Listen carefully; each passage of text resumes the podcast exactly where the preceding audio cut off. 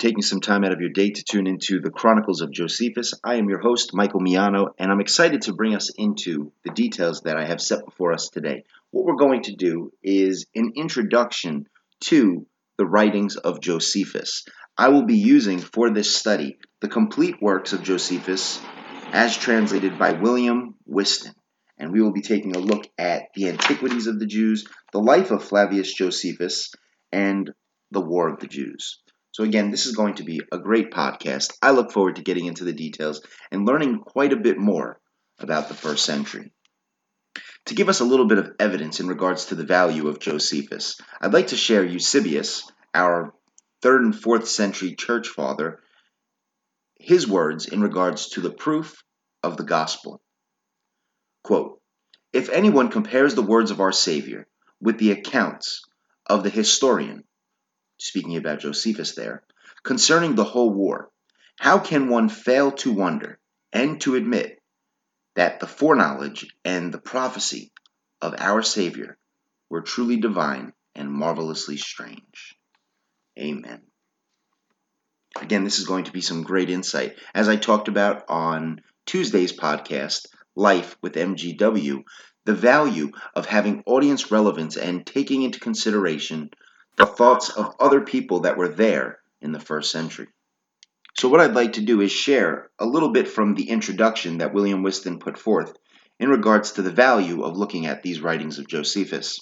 He says, unlike reporters, who are supposed to remain detached from their subject, or historians, who usually describe events that happened years, if not centuries, before they were born, Josephus Flavius was an active participant in many of the amazing events about which he wrote.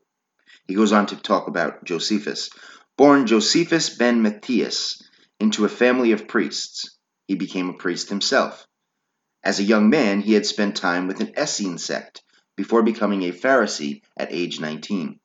Impressed by the undefeatable power of Rome, he discouraged the growing Jewish rebellion. To no avail. Finally, he was swept up in the rebellion and was appointed as the commander of Galilee when Jerusalem was destroyed. He was taken as a prisoner to Rome.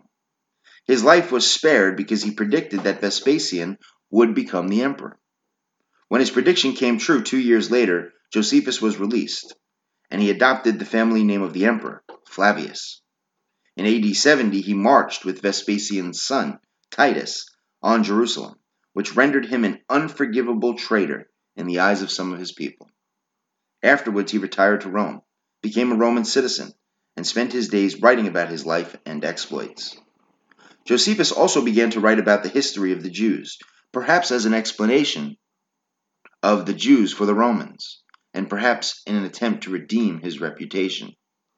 Drawing from his own experiences as well as the knowledge and writings of other historians, Josephus has left us an indispensable library of background material for any serious student of the Bible and the New Testament and the Intertestament period.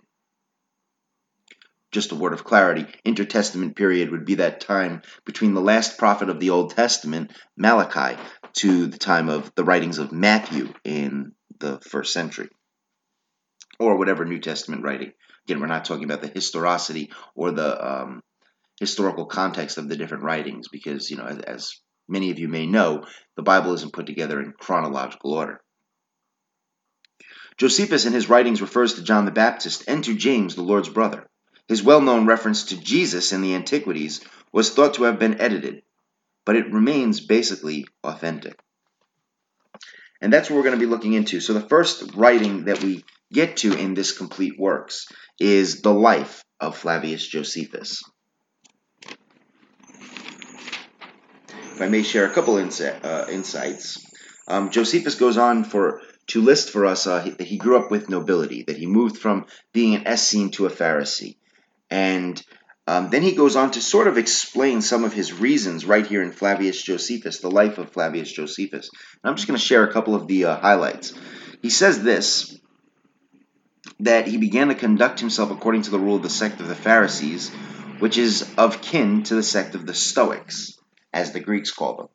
What's interesting to know about the time, the intertestamental period before the time of Jesus Christ, is that the Jewish faith, if you will, began to divide. again, it's been a long time since they heard from their last prophet, and they began to sort of lean upon their own understanding in regards to how the hope of Israel would come to fruition.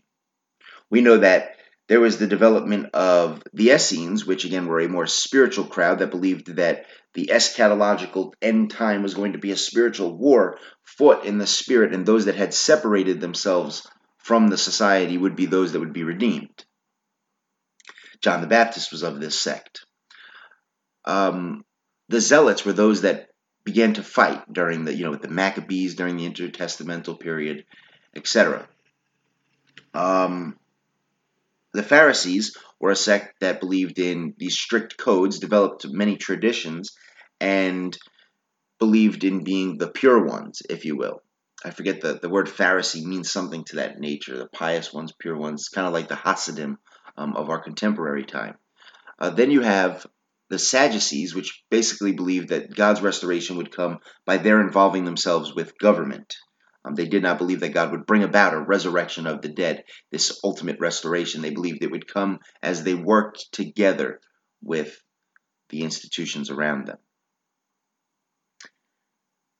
And that's pretty much the uh, the major sects that you, you deal with there. So continuing in this writing, he talks a little bit about the zealots um, in the beginning couple chapters of the life of Flavius Josephus. He goes on to say this And this I said with vehement exhortation, because I foresaw that the end of such a war would be most unfortunate to us, but I could not persuade them. For the madness of desperate men was quite too hard for me. And he's beginning to talk about the reason for the war and this, these zealots, uh, the Sicarii, that began to uh, rise up against the Roman leadership. He talks about Menahem, who would be Menahem ben Judah, um, one of the leaders of this zealot group, who was put to death. And uh, ultimately he talks about how the seditious were not able to be restrained.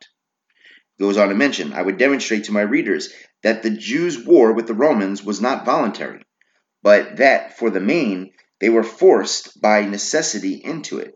And he's giving you this context of um, how the zealots ultimately stirred up the people into a frenzy in not just Jerusalem, but also in the north in Galilee and in many other different regions. You had uh, Menahem ben Judah, Judas of Galilee, John of Giscala, Simon bar Giora, Eleazar ben Simon, Eleazar ben Yair, uh, many different leaders that began these uh, factions.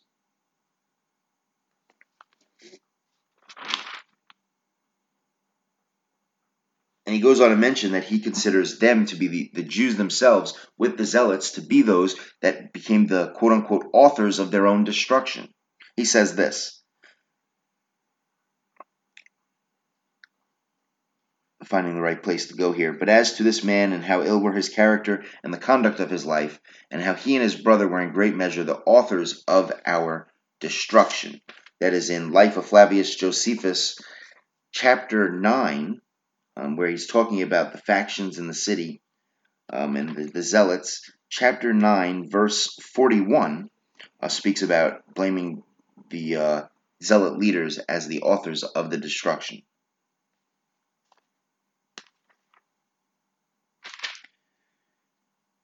If I may, actually, I'm going to share chapter 12 of uh, the life of Flavius Josephus with you. to help you understand. Um, one thing I'll say is that they, there were three factions. He talks about that in chapter 9. I'm going to take a look at my notes. Um, Josephus's enemy was uh, Justus in chapter 9. Let me back up real quickly. Uh, chapter 9, verse 40 was where he was talking about Justus as the uh, the author of the destruction. He says, I shall give the reader an account in the progression of my narration. So when Justus had, by his persuasions, prevailed with the citizens of Tiberias to take arms, nay, and had forced a great many to do so against their wills, he went out and had set the villages that belonged to Gadara, the Hippos, on fire, which villages were situated on the borders of Tiberias and the region of Scythopolis. So now he's explaining this. Uh, and Josephus's uh, this was Josephus's enemy because he blamed Josephus for the war. He wrote works that did not survive. This Justus another historian.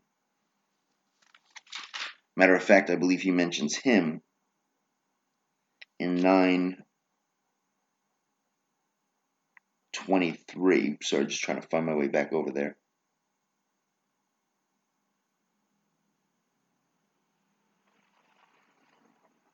Hmm. Not finding what I'm looking for there, but uh, the fall of the, the various cities came, uh, you know, the cities that we're seeing as Galilee Falls, Gamala Falls, Giscala Falls, all because of these local politics and in chapters 10 through 12 of the life of Flavius Josephus, he goes on to explain the problems with these zealots and what they had done to the city.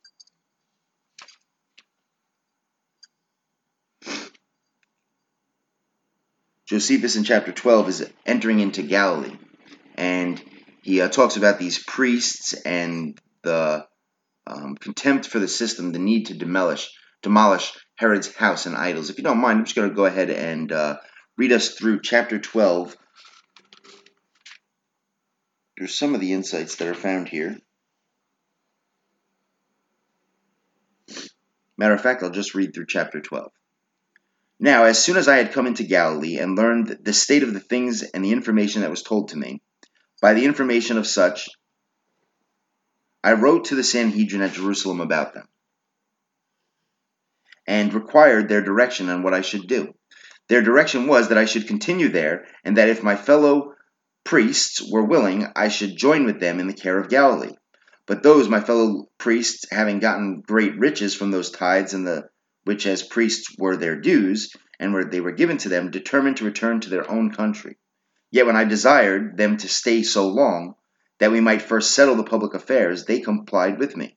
So I removed together with them from the city of Sepphoris, and came to a certain village called Bethmaus, four furlongs distance from Tiberias. Again, here they are in northern Israel. And then I sent my messengers to the Senate of Tiberias and desired that the principal men of the city would come meet with me. And when they were come, Justus himself being with them, again, we just talked about him, I told that I was to sent into the city by the people of Jerusalem as a priest, together with these other priests, in order to persuade them to demolish that house which Herod the Tetrarch had built there, and which he had figures of living creatures in it, although our lords have forbidden to make any such figures, and I desired that they would give us leave to immediately do so. But for a good while, while Capellus and the principal men belonging to the city would not give us leave, but were at length entirely overcome by us, and were induced to be of our opinion. So Jesus, the son of Saphias, not to be confused with Jesus, the son of Joseph, or Jesus of Nazareth. Again, Jesus was a very popular name in the first century. Jesus, the son of Saphias, one of whom we have already mentioned as the leader of a seditious tumult of mariners and the poor people, prevented us and took with him certain Galileans and set the entire palace on fire. And though and thought he should get a great deal of money thereby because he saw some of the roofs gilt with gold. They also plundered a great deal of the furniture, which was done without our approbation. For after we had discoursed with Capellus and the principal men of the city, we departed from Bethmaus and went into Upper Galilee. But Jesus and his party slew all the Greeks that were in the inhabitants of Tiberias, and as many others were the enemies before the war. When I understood the state of things, I was greatly provoked and went down to Tiberias and took care of the royal furniture to recover all that could be recovered from such as had plundered it.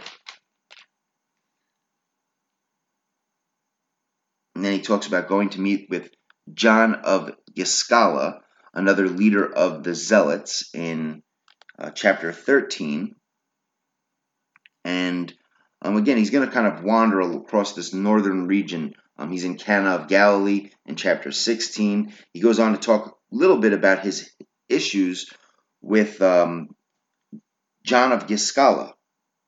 An important insight from chapter 15 is it was that God, who is never acquainted with those as those that do as they ought to do, delivered me still out of these hands of these enemies, and afterwards preserved me when I fell into the many dangers which I shall relate hereafter.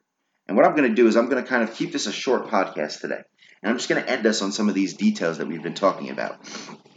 We see that Josephus is blaming the rise of this Roman Jewish war upon the various seditions of his own people. Now, some would say that that makes him biased because he was trying to please the Romans. I believe that now in 2019, with the collected results that we have, we have the writings of Eusebius, church historian from 3rd and 4th century. We have the writings of Josephus from the 1st century. We have great writings from other men, such as Ed Stevens with his book, The Final Decade Before the End, where he puts together a great amount of history. And there's another historical book that is slipping my mind right now. Oh boy. Well, there's quite a few different books that put together the history of the first century. I would encourage you, as a Christian, to get your hands on those writings, to begin to do the study and the work of seeing how all of these details correlate together, and we can gain a beautiful picture of the first century. And when we do that, we can truly begin to understand the details that are put before us in Scripture. So I pray that I've encouraged you. I pray that the shofar that we rang out at the early part of the show um, readied your mind to think through the historicity of what Jesus had prophesied in regards to the Roman Jewish war. Take care, go in peace, and I look forward to bringing more of the Chronicles of Josephus next week.